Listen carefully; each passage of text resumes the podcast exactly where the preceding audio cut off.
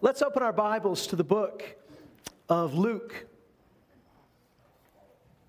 Now, I know most of the time I like to camp out in one or two places, but today we're going to we're going to draw from a few different places in the Scripture because I want you to see something about the birth of Jesus and about the advent of Jesus and about the importance of what the prophets have been speaking about. You know that Jesus came and fulfilled every prophecy that had been given about the Messiah, even ones that they didn't know were prophecies until he lived it out. That's right. There were so many times that they said, oh, this is what the prophets were talking about. So many times they had no clue. And in Luke, you see some things start to stir even before Jesus is born. Now, you know, before Jesus is born, the angels appear. There's an angel, Gabriel appears to uh, Mary. He appears to Joseph as well. We know that uh, there is uh, an anticipation there.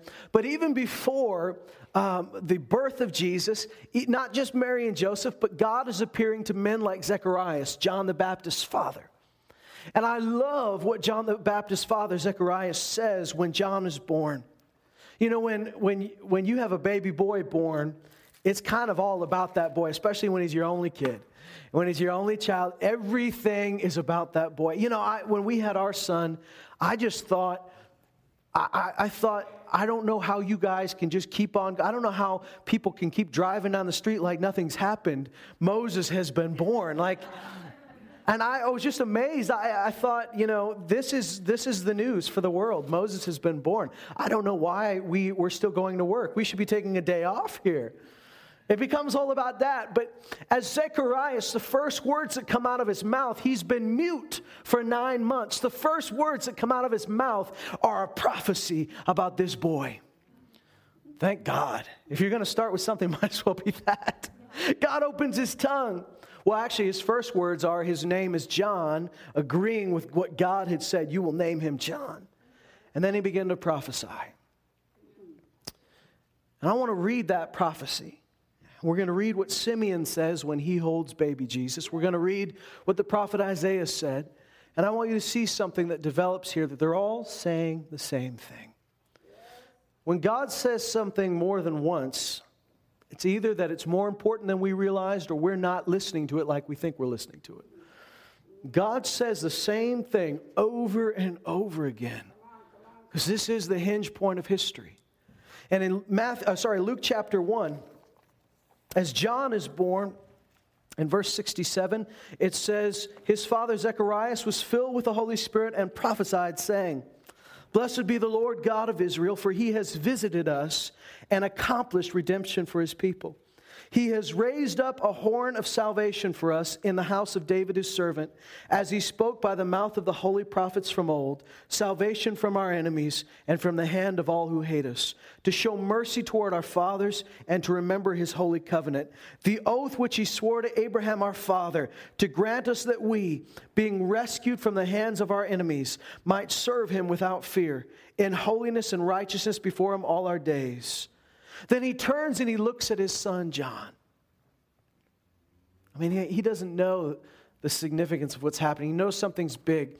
But right now, he's opening his mouth and God's giving him the words. Can you imagine? He looks at John and he says, you child, you will be called the prophet of the Most High.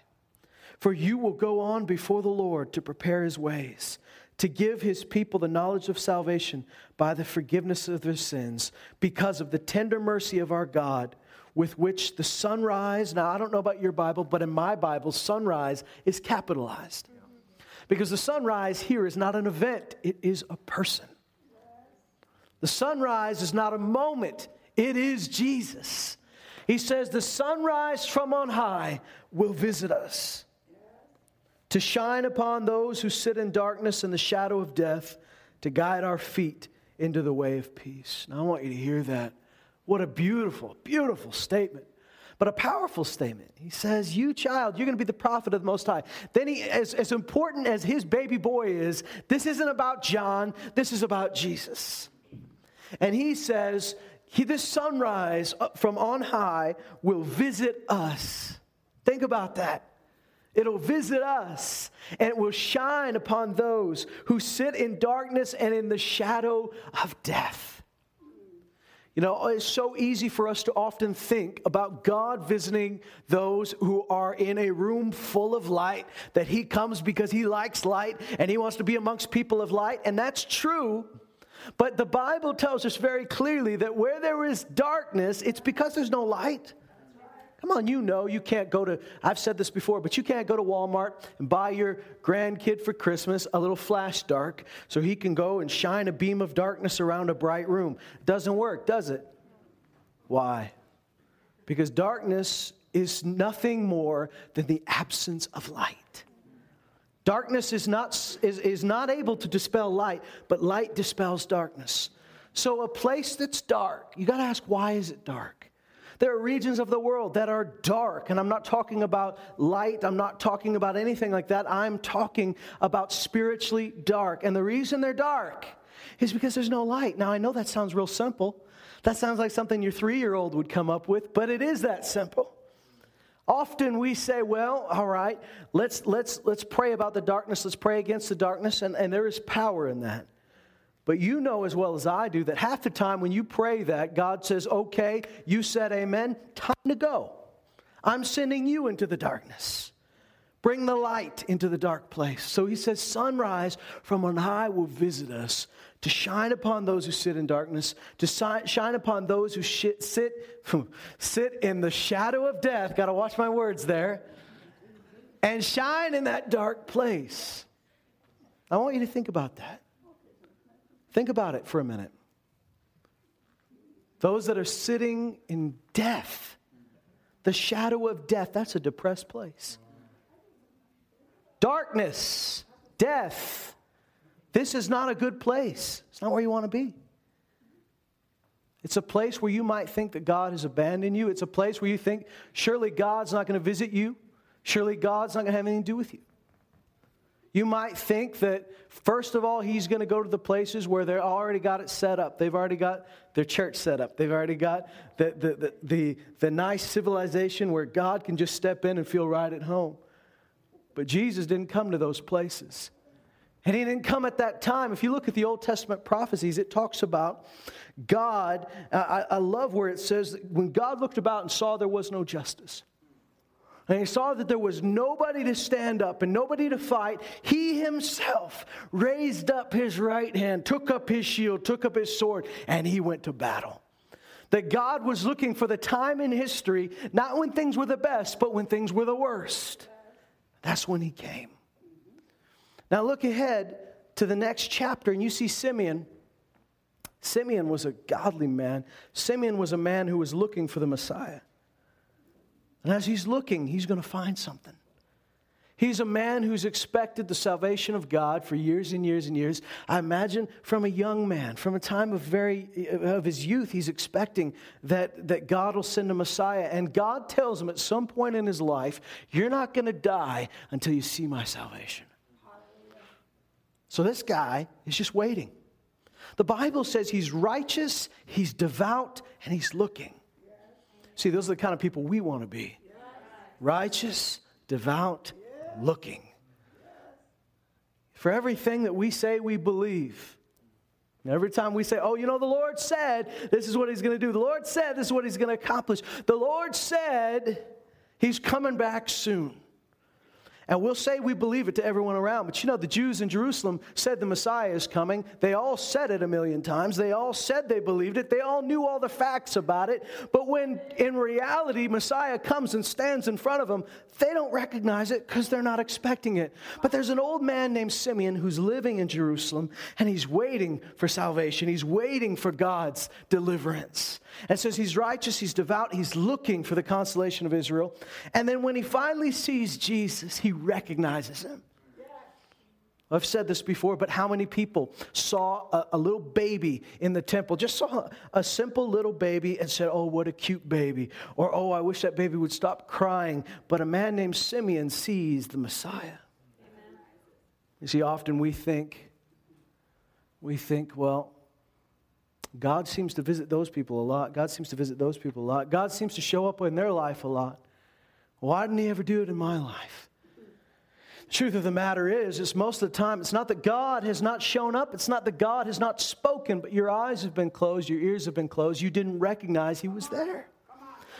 Jesus visited how many people that day? How many people were at the temple and saw Jesus? But they didn't know. But Simeon does, and he prophesies, and here's what he says. He says in verse twenty-nine of chapter two, "Now, Lord, you are releasing your bondservant to depart in peace, according to your word, for my eyes have seen your salvation, which you've prepared in the presence of all people, a light of revelation to the Gentiles and the glory of your people Israel." A light of revelation. You don't have to turn there, but I want to read you something from Matthew that happened later when Jesus began his ministry, at the very beginning of his ministry. The very beginning. He's, he's just been baptized. He's gone out to the wilderness. He's been tempted by the devil. And he comes back, and he's from Nazareth, but he goes and settles in Capernaum, which is in Galilee, which is the ghetto, which is not the nice part of Judea. Jesus, why don't you live in the nice part? Why don't you live at least in a nice little country? He goes to the ghetto. He goes to Galilee. You remember what some of them said. Can anything good come from Galilee? Can anything good come from Nazareth, for that matter? You know, when it says that uh, when Peter was, uh, uh, uh, he was he was noticed because people noticed, hey, this guy's this guy's one of the disciples. What they noticed was his thick Galilean accent. When Peter and John stood up and, and preached in the book of Acts in chapter three and four. When they, when they preached, people recognized they were from Galilee because they had a country accent. They had a hick accent. They had the Galilean brogue. They had that, that grating, oh man, you're from Galilee. It was not the nice place. There was a lot of poverty in Galilee at the time. I imagine there was a... a An attitude, if, if, if the prophet said that God was coming to a people who were sitting in the shadow of death, who were in great darkness. Do you know there's a difference between darkness and great darkness? Can you imagine? The Israelites have, have been through captivity. They've been, they've come back from Babylon. They've come back from Persia. And then you have the Seleucids come, and they come, and they they they take over. These are the descendants of, of Alexander. They come, they take over, and they persecute the Jews, men like Antiochus Epiphanes. They, Antiochus took a pig and sacrificed him in the temple. The things that they did was horrible. And finally, the Jews rose up, the Maccabees rose up, and they pushed these invaders out, and they pushed them out, and they stood up for what was right. They stood up for their nation, and they won. That's why we celebrate Hanukkah. There's a, there was a time where, where the, the oil, they were under siege, and the oil was going to run out in the menorah, and God caused the oil to keep burning for those eight days that they did not run out. So it's a wonderful time in history.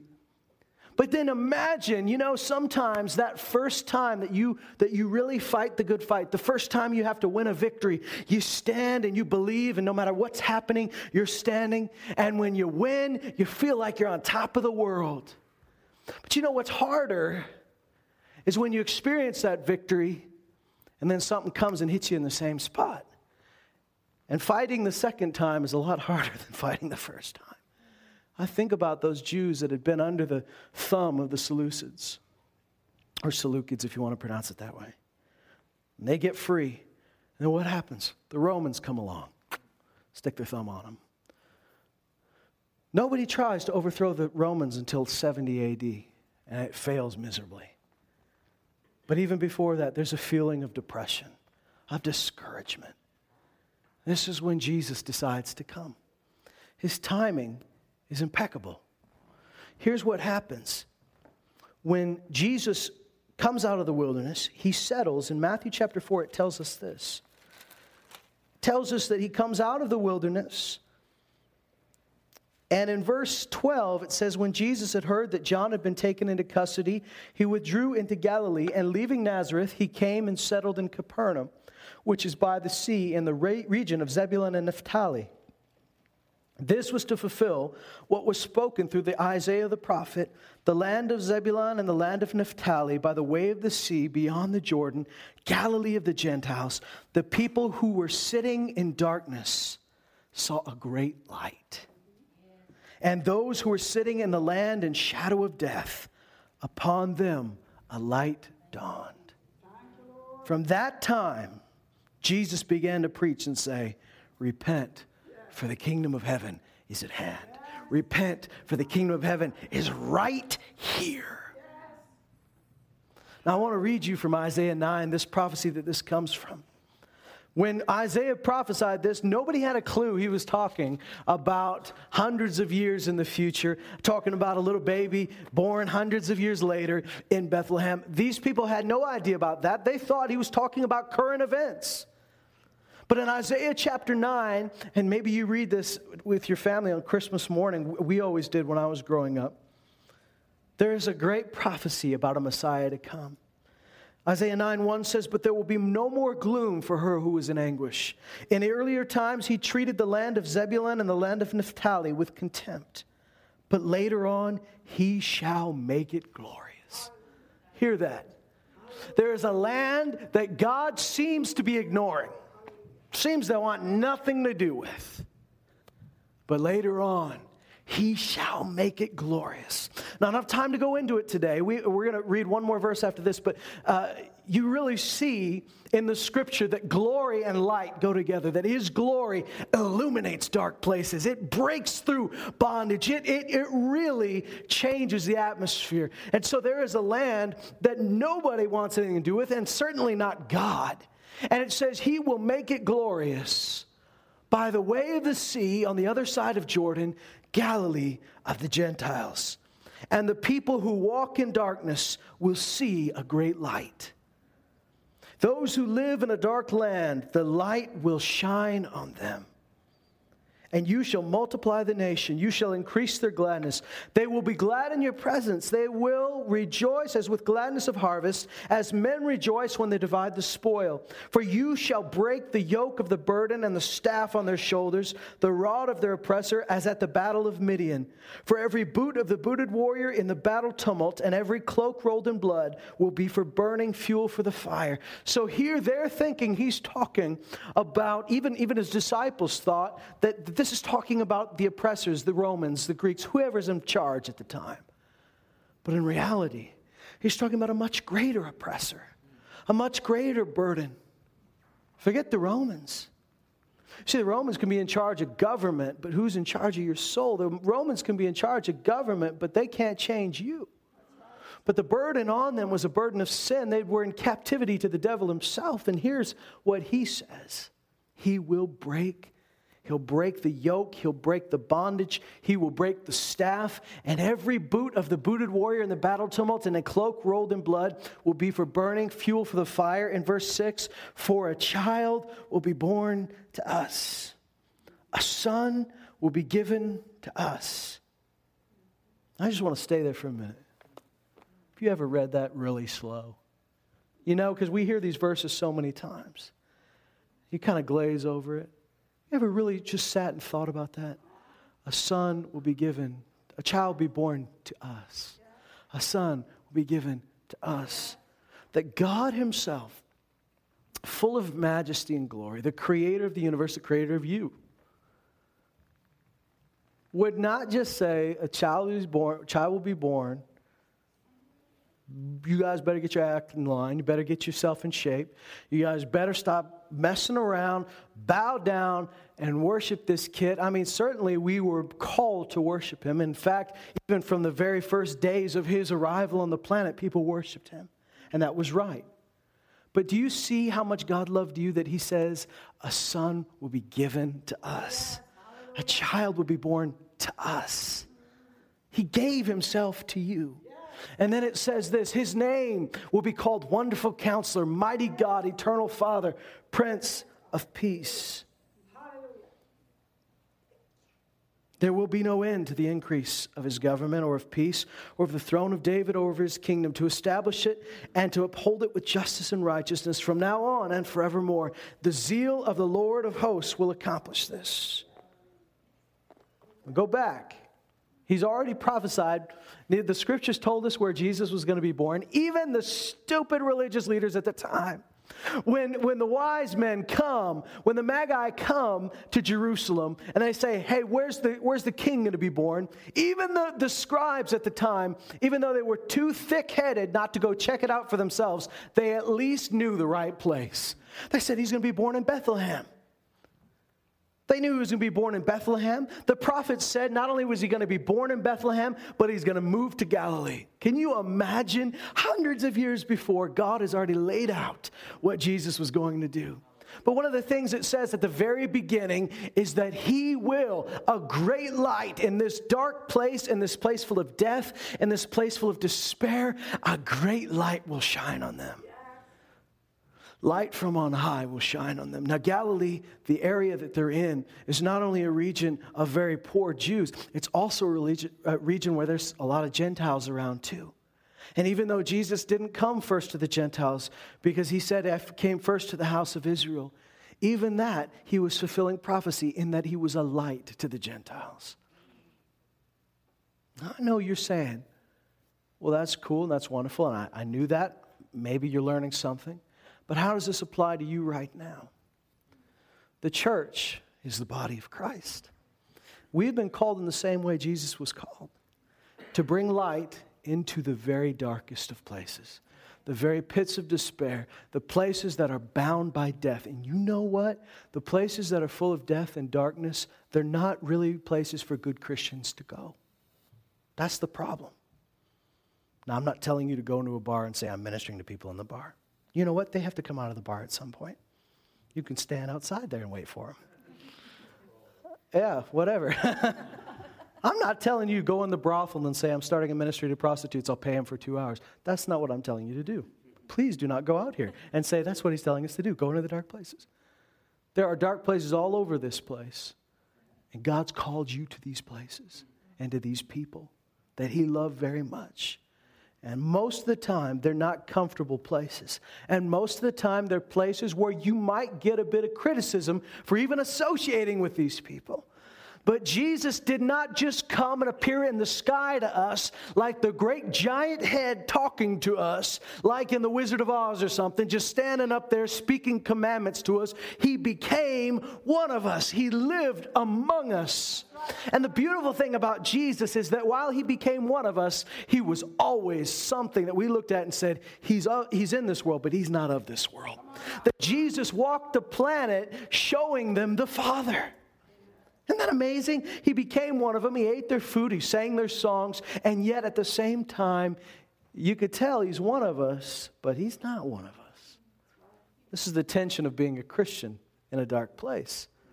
You can tell you're one of us because if we go out and we buy special clothes and wear special cologne and eat special food that nobody eats and we say we're going to separate ourselves from you guys because you're dirty and you're filthy and you're dark, then the dark will get darker and the light won't pierce the darkness. What do we do? We, as Paul said, to the Greeks I become a Greek, to the Jew I become a Jew, so that by any means I might win some. We go out, we take on the cloak of humanity. We are, we are just like Jesus as this incarnate of God in this dead place. We go out, we bring the light of the gospel, but you're always going to be different because if you're not different, you're not changing anything. Come on now, come on. Jesus said, if you lose your saltiness, what good are you? See, if you taste like the rest of the meat, you're not affecting the meat. Come on now, come on. You got to be salty just like him. He goes on, and I want to read you something from the book of Second Corinthians.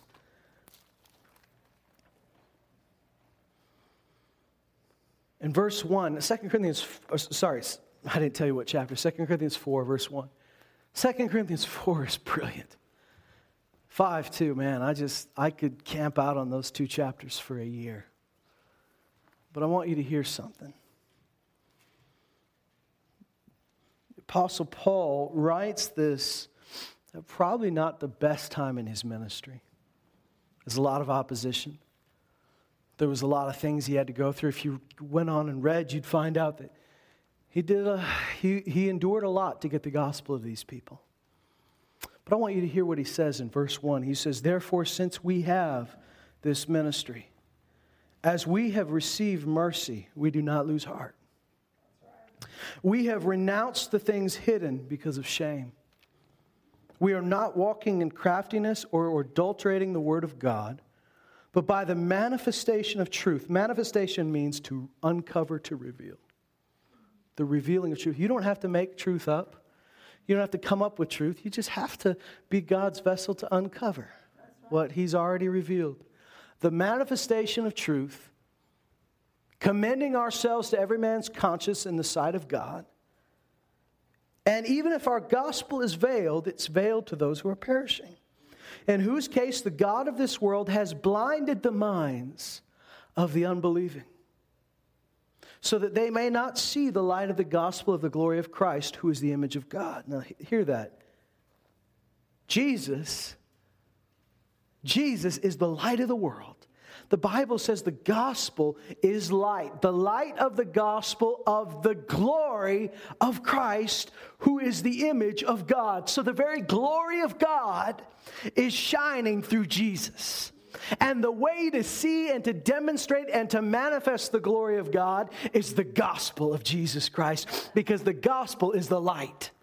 So this is the deal. This is the cool thing, is he says, when we preach the gospel, we are we are proclaiming, we are shooting light into dark places. People are seeing the glory of God through Jesus, who is the image of God. Yes. Then it says in verse five, for we do not preach ourselves, thank God, but Christ Jesus as Lord, and ourselves as your bondservants for Jesus' sake. It literally says in the Greek, ourselves as your slaves for Jesus' sake. Then he says, for God who said, light shall shine out of darkness. When did God say that? Come on, when did God first say light will shine out of darkness? The very beginning, right? Light be, boom. What happened when he said that? Did he have to preach an hour and a half sermon to light and say, you know, I really want to convince you that it's a good idea for you to start shining. Let me give you ten points of why this is important. I need to convince you because you're stubborn, light. You're stubborn. No, when he said light be, light responded to the voice of God, and it was. It's the same way. Have you realized that if we don't preach ourselves, if we preach Jesus, if we preach the word of God, you're not preaching your words, you're preaching his word. His word creates things. I want to give you this good news. Because so many of you, not, not you, you, you, we're talking to the podcast people right now. Don't worry. Podcast people, let it, just, you feel holy right now. You feel, you feel clean and, and holy, and let the podcast people fall on their knees in repentance. But so many of us have thought, I don't know where they came from. I don't know what they're going through. I've not been what, through what they're going through. So how can I talk to them? How can I preach to them? How can I have anything of, of worth to give to them? You know, if you came out of a drug background, God's going to use you to go back to those same people you came from and preach the gospel. But can I also tell you, some of you, if you didn't come out of a drug background, doesn't mean you can't preach the gospel to these people. Right? Did Jesus have to become demon-possessed to minister deliverance to de- demon-possessed people? Did he have to become a leper to heal the lepers? No, he didn't. But you know what? He embraced them. He loved them. He ate with them. He delivered them. So many of us think, well, what do I have to say? Well, that's the point, isn't it? You don't have anything to say. It's not what you have to say. So what, have, what does God have to say to these people? And how would he like to use me? Because if you speak what God says to speak, here's the good news. When you speak, things break, things happen, things come alive, things wake up. When God spoke, creation started. When you speak the word of God, and I think it'd be wise for us to stop trying so hard to win an argument. Because what does he say? We've abandoned craftiness. We've abandoned manipulation. The gospel is not manipulation. If your method of getting people to pray with you at the end of the, of the conversation is to manipulate them into an argument where they can't say you're wrong, I think you're doing it wrong. Because even if they lose the argument and they say, I'll pray with you just so you'll leave me alone, without faith, how can they be saved? Faith doesn't come from here, from being beaten down intellectually. Faith comes from the Spirit. Faith comes by hearing, and hearing by the Word of God. So you preach the Word of God, and God does what you couldn't do. You spend that hour drive to see your family on Christmas, and instead of, like I've said before, instead of thinking for the whole hour, what am I going to say to Uncle Tom? Every time I talk to Uncle Tom, he's got the argument. I got the perfect argument for Uncle Tom this time. You know, instead of doing that, why don't you just pray? God, give me the words to say to Uncle Tom. I know you love Uncle Tom. I know you died for Uncle Tom. I know you love him more than I love him. I know that you want him to come to repentance just like you want everybody to. So, Lord, speak through me and love through me, and let your light shine. Because look, it says, when God spoke, light shine out of darkness. That same God is the one who has shone in our hearts to give the light of the knowledge of the glory of God in the face of Christ. Hallelujah. The glory of God.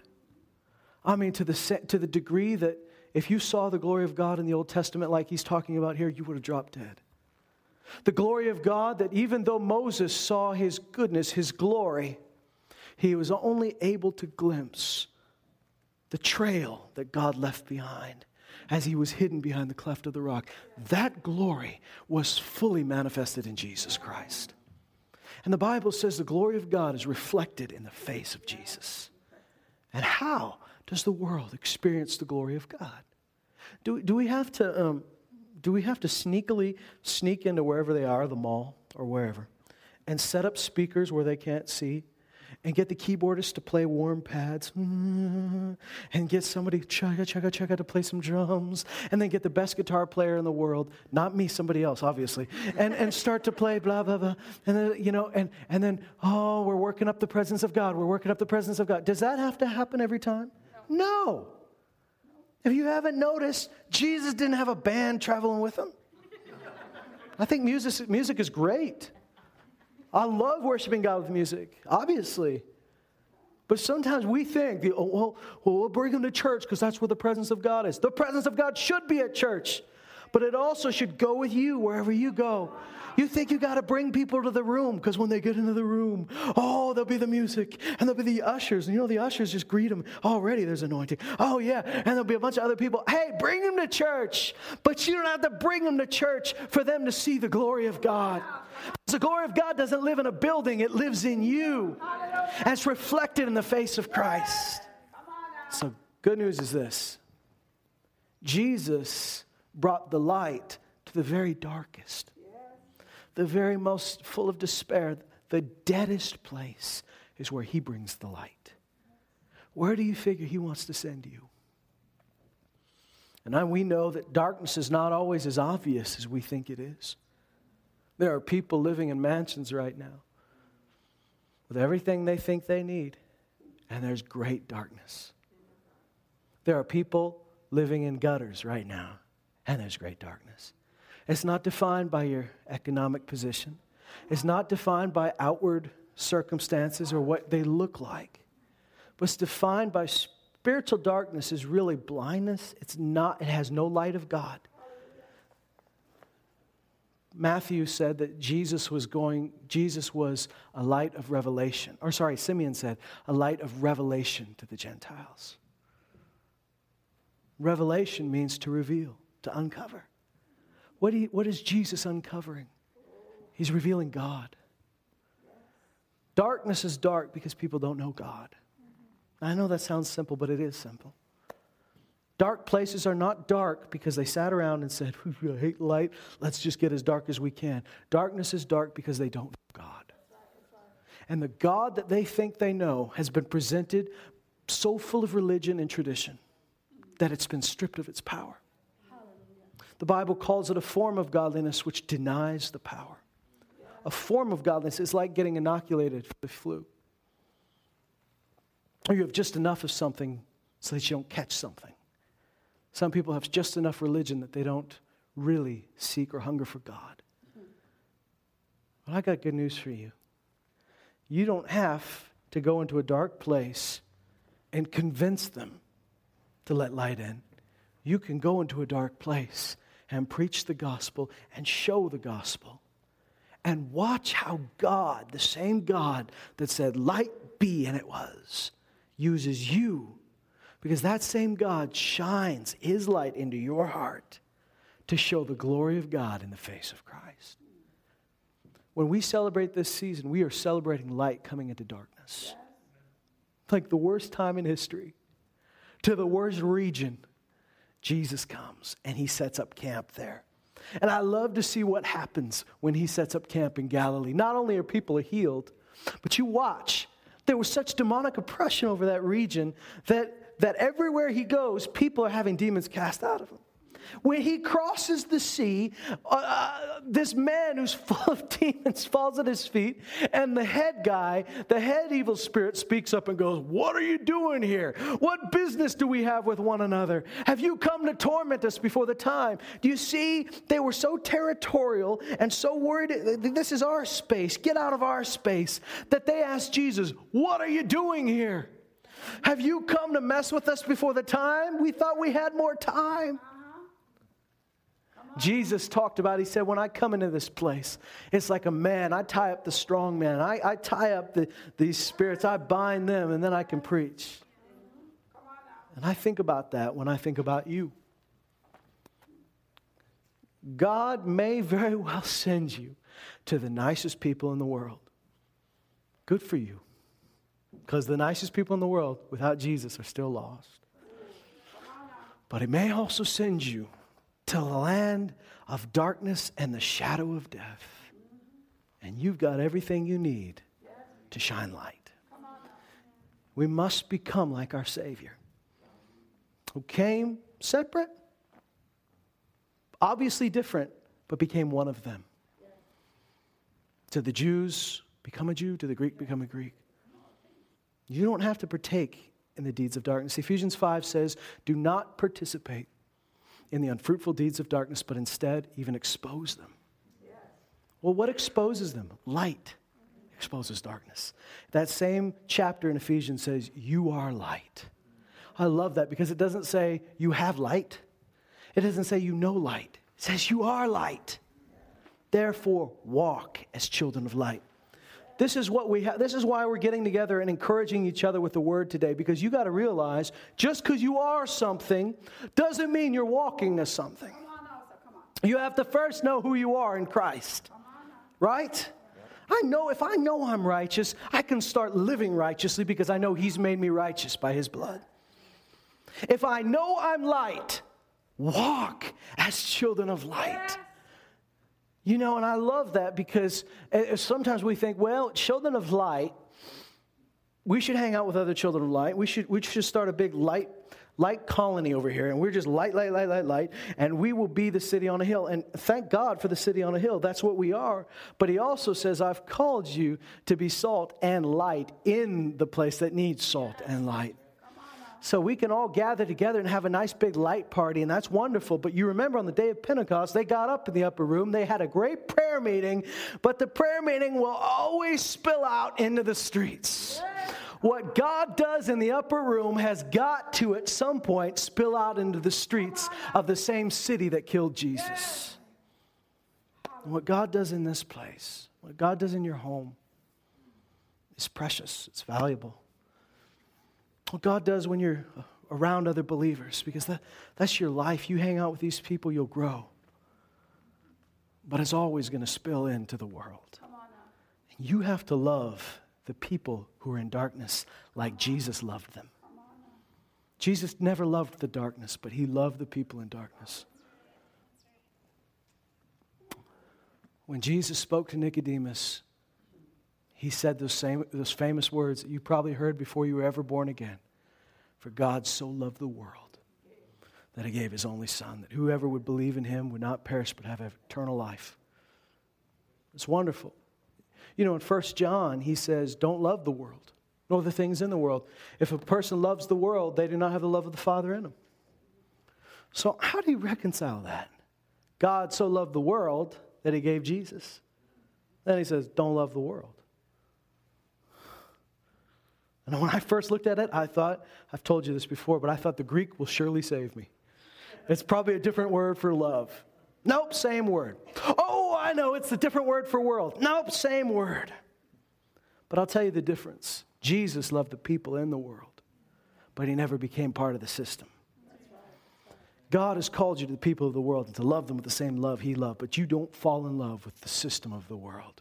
Don't fall in love with mammon. Don't fall in love with the, with the way the world's trying to sell you on this. Don't fall in love with the same things the world's in love with. Love the Father. Love the Son. Love him and let his love be in you. And that's the only way that light will pierce darkness. But I'm telling you, Lloydminster may look at sometimes like it may look like the land that's in darkness. It may look like people are sitting in the shadow of death. That's why Jesus has sent his body to shine light, that a great dawn, a great sunset from on high would visit them. That is the message of Christmas. God became one of us, Emmanuel. And I want you to know the same Emmanuel that is with you is in you. That same God with us is going to use you to be God with someone else. You're not God, but you have his Spirit inside of you. You have his light, you have his word. God is reaching our city, our region, through people like you, saying, God, I don't have a thing to say. But the same God that said, light be, light shine in darkness, is shining into my heart to show the glory of God in the face of Christ. That's good news, isn't it? Amen. Stand up with me today.